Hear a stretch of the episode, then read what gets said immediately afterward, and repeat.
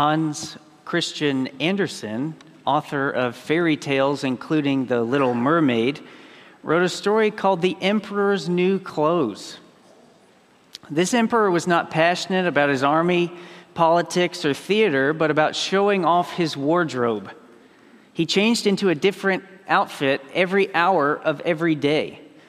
So, two men came to town pretending to be tailors with the ability to weave the most wonderful designs and colors. This intrigued the emperor, but so did the twist. The clothes they make are invisible to everyone unfit for the job he held or who was simple in his character. He needed those clothes and the powers they contain, so he supplied the tailors with large sums of money, the finest silk and gold thread. They busily worked away, but of course the tailors were doing nothing at all. Day after day, they sewed invisible clothes. The king wanted to see their progress, so he sent two of his most trusted advisors. The first checked their work but saw nothing at all, so he was concerned that he was unfit to be advisor to the king. He reported that the clothes featured the most wonderful colors and patterns. The second advisor did the same. He saw nothing, was afraid, and lied to the king. Finally completed, the pretend clothes were presented to the king, but he saw nothing. Now he was afraid he was unfit to be king or was simple in character. So he too said the clothes were charming, not wanting anyone to think he was unfit to be their king. He undressed and was fitted by the pretend tailors. Then he presented his new clothes to the kingdom in a parade. The crowds cried, How beautiful are our emperor's new clothes! The clothes were seen by none, but they didn't want to be found simpletons or unfit for their jobs. Until a child saw the emperor and exclaimed, He has nothing on at all. The truth reverberated through the crowd, one whisper after another, until they all admitted the emperor is walking around in his underwear how much our era has in common with the emperor and his subjects. Secularism rules. God must be removed in every facet of our existence, including our origin.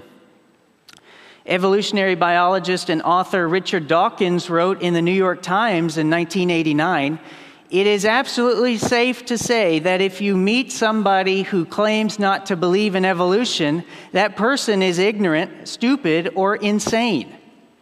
According to National Geographic, the universe began as the size of a single atom. This superheated epicenter caused a violent outward explosion some 13.7 billion years ago, in which all time and energy, space and matter would originate. Forces like gravity within this radiation cloud of the original explosion, given enough time, created the galaxies, stars, and planets. In an outer arm of a small galaxy named the Milky Way hangs a blue planet caught in a gravitational relationship with a small star, but at the perfect distance to make life out of that original matter a possibility. According to in Encyclopedia Britannica, chemical reactions on this planet began, forming the building blocks from which life would eventually arise out of bodies of liquid water. Single celled organisms arose and they were exposed to difficulties and pressures from their environments in which they lived, resulting in an innumerable number of ge- genetic mutations. The best of these were naturally selected by their environments, only the fittest or the best genetic combinations survived. The inward desire, though, to survive led the organisms to move from the sea to the land, in which fresh environmental pressures further evolved these organisms. According to the Smithsonian Institute, given enough time, some 4 billion years, plus the production of oxygen by the first cyanobacteria, resulted in the evolution of a multitude of plants and animals through small variations and improvements one generation at a time. As one author put it on an official website of the US government, Darwin's greatest discovery was design without a designer. The denial of God's existence, or even the assumption that, we, uh, that God is not necessary for our lives, is our society's invisible clothes worn by the emperor until tragedy strikes. Although I could not substantiate this on the internet, and I did try, I read that Winston Churchill quipped, I have never seen an atheist in a lifeboat. Suffering sometimes wakes secular people up to realize the truth. Whether people of this age commit themselves to seeing invisible clothes or not, in reality, they're packed on a ship that is sinking to the bottom of the ocean. As Christians, we should not be taunting from our lifeboat as we paddle away, but our lifeboat should be parked close to the looming disaster, pleading with those on board that they would abandon ship and jump down to safety. Jesus personally invites everyone in our culture to jump down to him and be saved. His invitation still stands, and his spirit is still being received even in our culture, to people who don't know their right hand from their left and who have been brainwashed to accept that they are re- the result of lucky chemical reactions and a whole lot of waiting. No wonder they are on the ship in the first place, seeking to party and have a great time. Can you blame them? They operate in a worldview in which God is a fantasy, so they reason this short life is all there is, so I must be true to myself. In this evolutionary worldview, it doesn't matter if you love or hate, what you do with your body, or who or what you consider your identity to be, because no one has any intrinsic value. And yet, Jesus' invitation cuts through the noise with the truth. You have value. You are important. Jesus personally loves every person on that sinking ship and every person already in the lifeboat. John 7 37. Jesus stood up and cried out, If anyone thirsts, let him come to me and drink. If anyone thirsts, anyone. As Alistair Begg said, it matters a great deal to God who you are as an individual. You're not just a cosmic accident. You're not just an advanced ape. You're not just the sum of your parts. You're not a meaningless machine in a population of other meaningless machines. You're a person created by God with immense value to the one who created you. That's why Jesus speaks these words to any and to everyone. So, number one on your outline Jesus' personal invitation.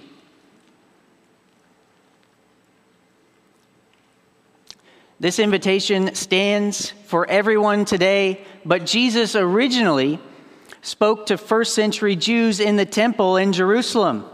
The events of John 7 occur against the backdrop of a major Jewish festival, one of the three pilgrimage festivals. There's Passover, uh, Pentecost, and Tabernacles. So, Tabernacles is John 7. The festival was in autumn around the time of harvest. Jews would come to Jerusalem for the week long feast and construct tabernacles or tents all around the city. According to Begg, their tabernacles blocked the weather, but not the sun, moon, or stars. All this was done to remind them of their ancestors who journeyed across the desert from Egypt to the land promised. God guided and provided all those years, and that's what the festival celebrated. It's also called the Feast of Booths, another name for those temporary shelters. And this feast was originally prescribed in Leviticus 23. Now, according to Kent Hughes, every day of festival week in the mornings, the priest would walk from the temple to the pool of Siloam. He would dip his golden pitcher into the water as people recited the words of Isaiah 12 3 With joy, you will draw water from the wells of salvation.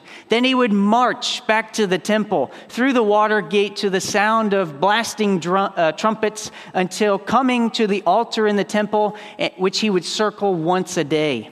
Then he would pour the water down on the altar, and the waters of salvation would flow down the steps by the people's feet. It was an incredible illustration of God's blessing on his people. But on the last day of the feast, the priest would march around the altar seven times, like their ancestors did at Jericho, uh, the first city they came to from the desert within the land promised. The priest would raise the pitcher, and the crowd would cry, Higher and higher. And then the water would splash down on the altar. It would soak it and flow down toward the people those waters representing God's salvation. And it was that, that dramatic moment that Jesus acted. Verse 37. On the last day of the feast, the great day, Jesus stood up and cried out, If anyone thirsts, let him come to me and drink. Whoever believes in me, as the scripture has said, out of his heart will flow rivers of living water. Jesus declares that he is the fulfillment of all that the Feast of Tabernacles anticipated. He declares that he can provide the waters of salvation. Jesus is the Savior for any Jew, and Jesus is the Savior for anyone in our culture too. What he can provide is what all of us need. No matter how many celebrations that these Jews attended, and no matter how many rules they followed, their souls within them still lacked. No matter how much pleasure someone in our day pursues, and no matter how many ways they try to find their identity, their souls within them will remain empty. Jesus' personal invitation comes in three parts. There are three verbs in what he says in verse 37. Part A, thirst. This invitation is for every person, but there is one condition you must be thirsty. My mentor writes All true spiritual advances begin with a thirst for God.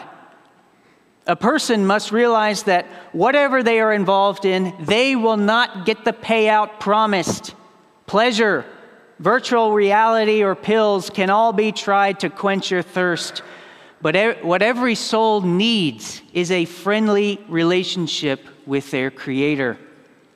We are all a ruin due to our willful rebellion against the one who made us. We remove God to be our own lords and we reinvent God to a version that we like better. Yes, we all have intrinsic value as God's creatures, but we are all ruined due to our sin. We are all glorious ruins, Alistair Begg said. And he's from Scotland with that accent, part of the reason I like listening to him so much. Scotland is full of castles, and many of them are uninhabited and in ruins. With the right imagination, maybe you could step back from one of those castles and imagine it in its former glory, full of light and bustling with activity. Through Jesus' invitation, your ruin can return to its former glory as He will personally deal with your sin. You can be as glorious as you were designed to be with a vibrant relationship with God. But you must realize that you're thirsty. Just stop. One more attempt for the emptiness to go away will fail. Your soul is parched. Only Jesus can satisfy. Now, the second verb, come, your next blank. Notice that this verb requires an action to be completed. After recognizing thirst, a person must get out of that condition by coming to Jesus. Your old life and all your old attempts at satisfaction must be left behind. Coming to Jesus and leaving what you're doing is a risk. And we talked about last Sunday that trusting Jesus is a risky adventure. But after recognizing that you have a great need, you must swallow your pride and dive into the risk. You must come to Jesus. And third, drink.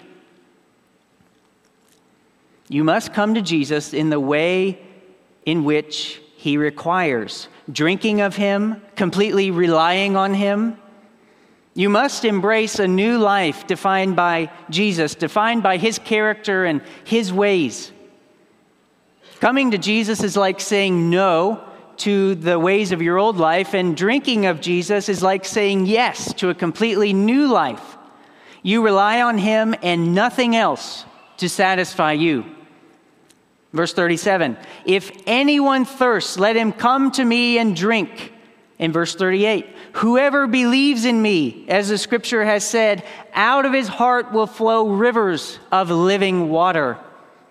John MacArthur pointed this out to me. What does it mean to believe in Jesus? It means to thirst, come, and drink. Come out of your sinful thirst to Jesus and drink of him. So let's finish the math problem on your outline. Thirst plus come plus drink equals believing in Jesus. The same sequence occurred in Jesus' conversation with the woman at the well in John 4. Jesus offered the woman a gift, living water, in verse 10. Whoever drinks of this water, Jesus said in verse 14, will never be thirsty again, because in her a spring of living water will well up to eternal life. That's the same language as chapter 7. The woman asked Jesus for this amazing water in verse 15, but what's standing in the way? Verse 16, Jesus says, Go, call your husband, and come back. Jesus reveals in verse 18 that she's had five husbands, and the one that she's currently with is not her husband. The woman must deal with her old life so that she can embrace a new life. She must realize that she's thirsty first. She keeps talking with Jesus until she runs back to town in verse 29 and she testifies, Come, see a man who told me I, everything I ever did. Could this be the Messiah? But then later in verse 39, many people believed in Jesus because of what the woman said. But listen to verse 42 and what they said to the woman. It is no longer because of what you said that we believe, for we have heard for ourselves, and we know that this is indeed the Savior of the world. They believed in Jesus. They realized their thirst. They came and they drank the living water out of their hearts began to flow this living water. Jesus gave them a new life. That's what's offered in John 4. That's what he's offering here in John 7. And that's what he offers to you. But will you waste your whole life gorging yourself with infinitesimal benefits?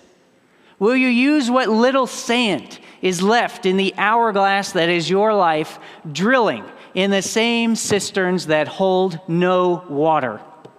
The pleasure that you seek from serving yourself the world's possessions and selling yourself for the world's attention on social media is like trying to quench your thirst on a scorching day from the midst of one of those spray bottle fans. Your soul was made for water living water that Jesus longs for you to receive. But you must recognize your thirst, come and drink. Are you content with the mist of the world, or will you dive into the river? Believe in Jesus. Verse 39 is not in quotes, so John wrote it to make his point clear. The life that Jesus offers to everyone is a life quenched by the Holy Spirit from God Himself. What this Old Testament text foretells in verse 38 is the coming of the Holy Spirit. Verse 39 Now, this he said about the Spirit, whom those who believed in him were to receive. For as yet the Spirit had not been given because Jesus was not yet glorified. More proof that God thinks that you have immense value as a person, even those of you wallowing in your sin, denying or rejecting God. God loves you. Jesus is not only inviting you to everlasting life full of living water, beginning today, but Jesus will also give you his Holy Spirit for God to always be yours, with you, and for you to always be God's treasure with him. When you believe in Jesus, God will personally love you so much that you will begin to think that you're the only person that God is caring for at the moment. Yet this invitation is for all, and God is overseeing an innumerable number of rivers bursting from the hearts of his people. God is so vast and his love is so immense that he personally loves you and will care for you uniquely. He does that through his spirit. And notice in verse 39 the word, uh, the verb glorified. John believes that what Jesus will endure in the future, as of the timing of this narrative, is a glorious event. The Spirit will be given as a gift to people after Jesus is glorified. So Jesus must be killed at the hands of those he came to say, save as the way God makes forgiveness for all the sins of the world committed against him. Jesus will go into a tomb dead, but burst forth alive. And then he will return to the one who sent him to prepare a place for those who will respond to his invitation and the gift of his spirit. Here's the truth you're dead in your sins, in the tomb already, but Jesus will make you alive, change you, and empower you to live a new joy filled life with the, with the Spirit at your center. To summarize, let's fill in the blanks on your listening guide. Number one, part B Jesus offers his spirit to you for a life of joy and satisfaction.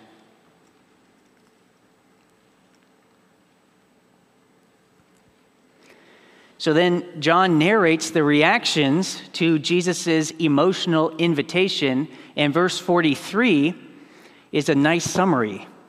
So there was a division among the people over him. We will quickly move through these. Part two, four responses, starting in verse 40. When they heard these words, some of the people said, This really is the prophet, but others said, This is the Christ. Some said, Is the Christ to come from Galilee?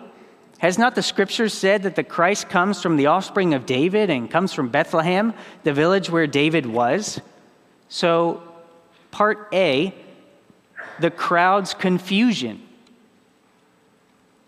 The crowd's confusion. Some identify Jesus as the Moses like prophet predicted in Deuteronomy 18. Some think he could be the Messiah, and others dismiss him totally because of where they assume he was born. Verse 42 was explained last week as one of the expectations of first century Jews for who the Messiah was going to be. But the crowd is far from consensus, with even some wanting to arrest him in verse 44. Next, starting in verse 45, the officers then came to the chief priests and Pharisees who said to them, Why did you not bring him? The officers answered, No one ever spoke like this man. This could also be called confusion, but I think it's more heightened. So let's call part B the officers' shock.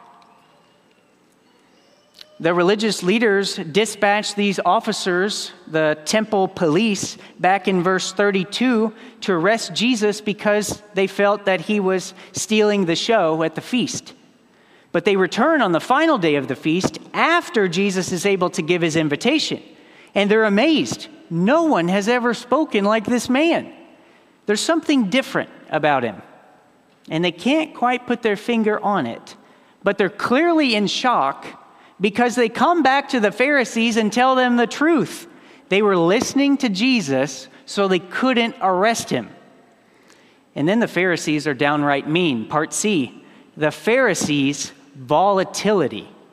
The Pharisees' volatility. I had to wor- look that verse or that word up, how to spell it. Starting at verse 47, the Pharisees answered them, Have you also been deceived? Have any of the authorities or the Pharisees believed in him? But this crowd that does not know the law is accursed. So they take aim at the officers. They call them dim witted for being deceived. Educated people like them would never and have never believed in Jesus. And then they fire at the crowd for being those dim witted people who are ignorant of the law. The Pharisees are superior and they're uh, volatile about it. But then the most surprising man makes a second appearance in John's gospel.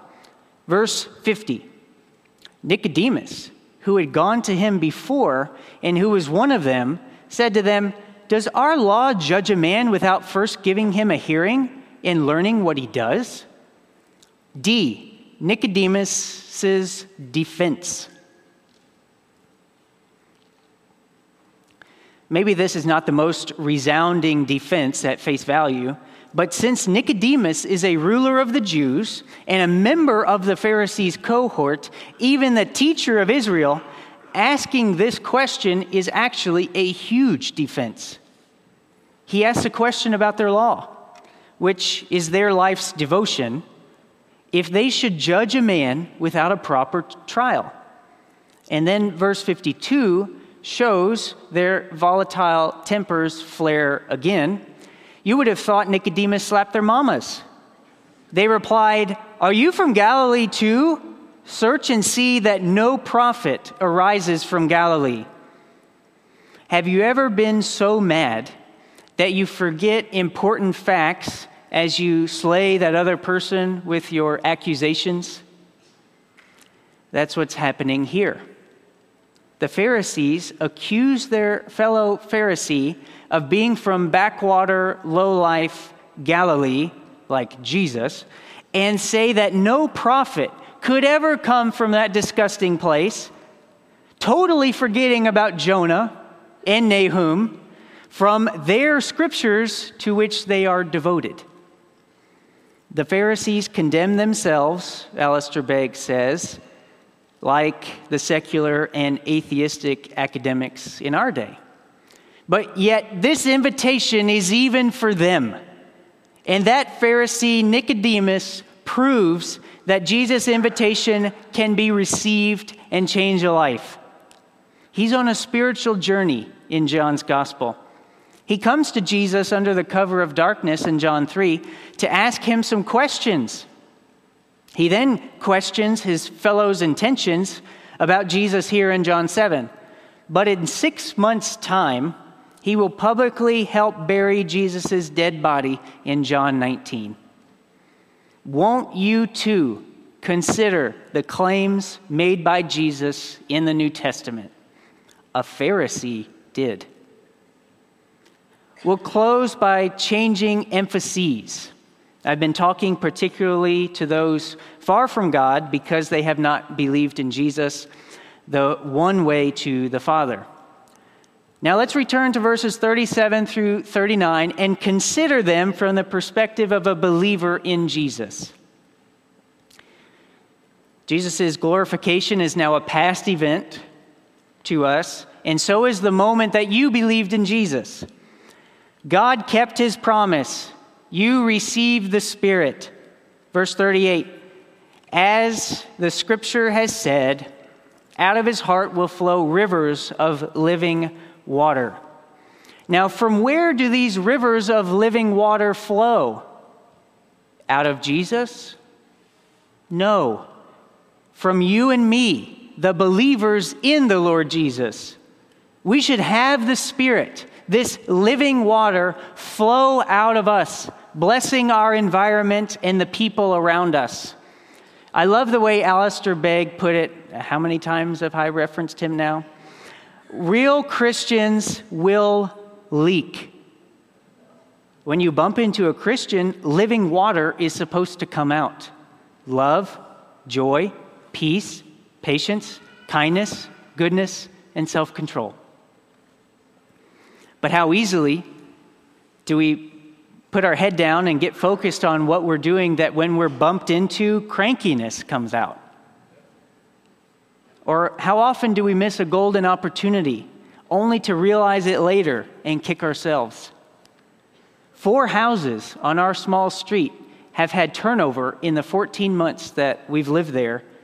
How many opportunities I've missed to be a blessing? I graduated from the Southern Baptist Theological Seminary, and if you're a graduate, the is capitalized and very important to you. But back when I was born, the seminary was the most theologically liberal Southern Baptist seminary and one of the most liberal in the country. Homosexual weddings were performed on the library steps and much more. But in 1993, a 33 year old wearing these big honking glasses was elected president, Albert Mohler. He was different. He lived his life under the authority of the Bible and he was determined to return the institution to its founding document, the Abstract of Principles, which begins by stating that the Bible is inspired by God and given to us without error. The seminary had drifted, but he was determined to bring it back. But his vision was tested. In chapel, students would stand with their backs to him throughout his sermons. Faculty would list their disagreements with the content of his messages. Many graduates would not shake his hand at commencement. When faculty resigned, a protest was held on the seminary lawn and Dr. Mohler was burned in effigy. A student spat on him, others taunted his children. Bulletproof glass was installed in his office. He and his wife sat on the floor of their home crying and praying. That's how they persevered. A prospective student visited his office one day and said, Dr. Mohler, the students here don't like you. The faculty isn't on your side. After being on campus for a few days, I don't know if you can really pull this off. Do you believe that you can turn this ship around? Dr. Mohler replied, I intend to either turn this ship around or I intend to sink it. He believed that he was the man put there by God for such a time. I wonder if I had such vision or such commitment to the Lord, what my street would be like, or what your workplace could be, or what our homes could be.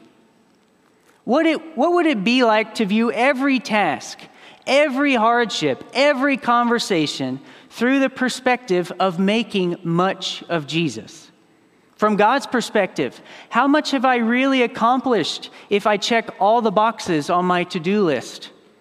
Or is it a greater accomplishment to check less boxes, but spend 10 more interrupted minutes playing and talking with my son? Cranking down the lawnmower to spend five minutes asking how I can pray for my neighbor. Incorporating meeting someone new during family time at the community pool, taking out the headphones on my morning walk. The spirit filled life is a life of satisfaction and blessing, but am I the only one being blessed and satisfied? The Spirit is the very power of God living inside of every one of God's people. Maybe this reminder is for you that God did not put His Spirit in there for just you. You were made for more. Ask God to help you gain a vision for the salvation and the satisfaction of those people around you.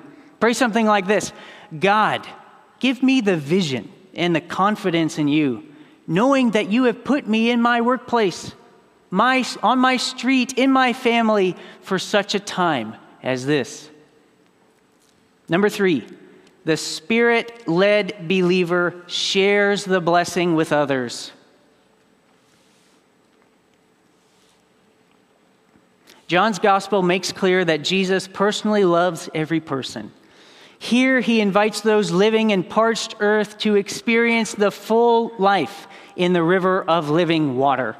Jump off the sinking ship to safety in the lifeboat.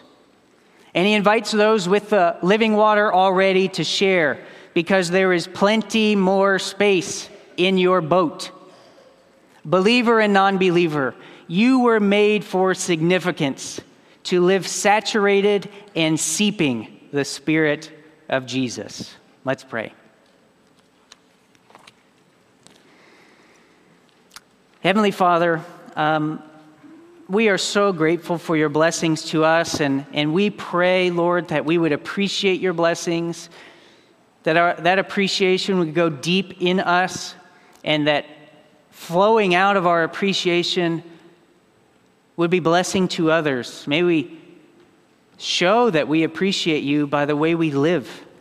I pray, Lord, that you would give us a vision and a commitment to you for those of us who have believed in Jesus, for those who have received the Spirit, may we know that we've put, been put on our street, in our workplace, part of the community pool club for such a time as this.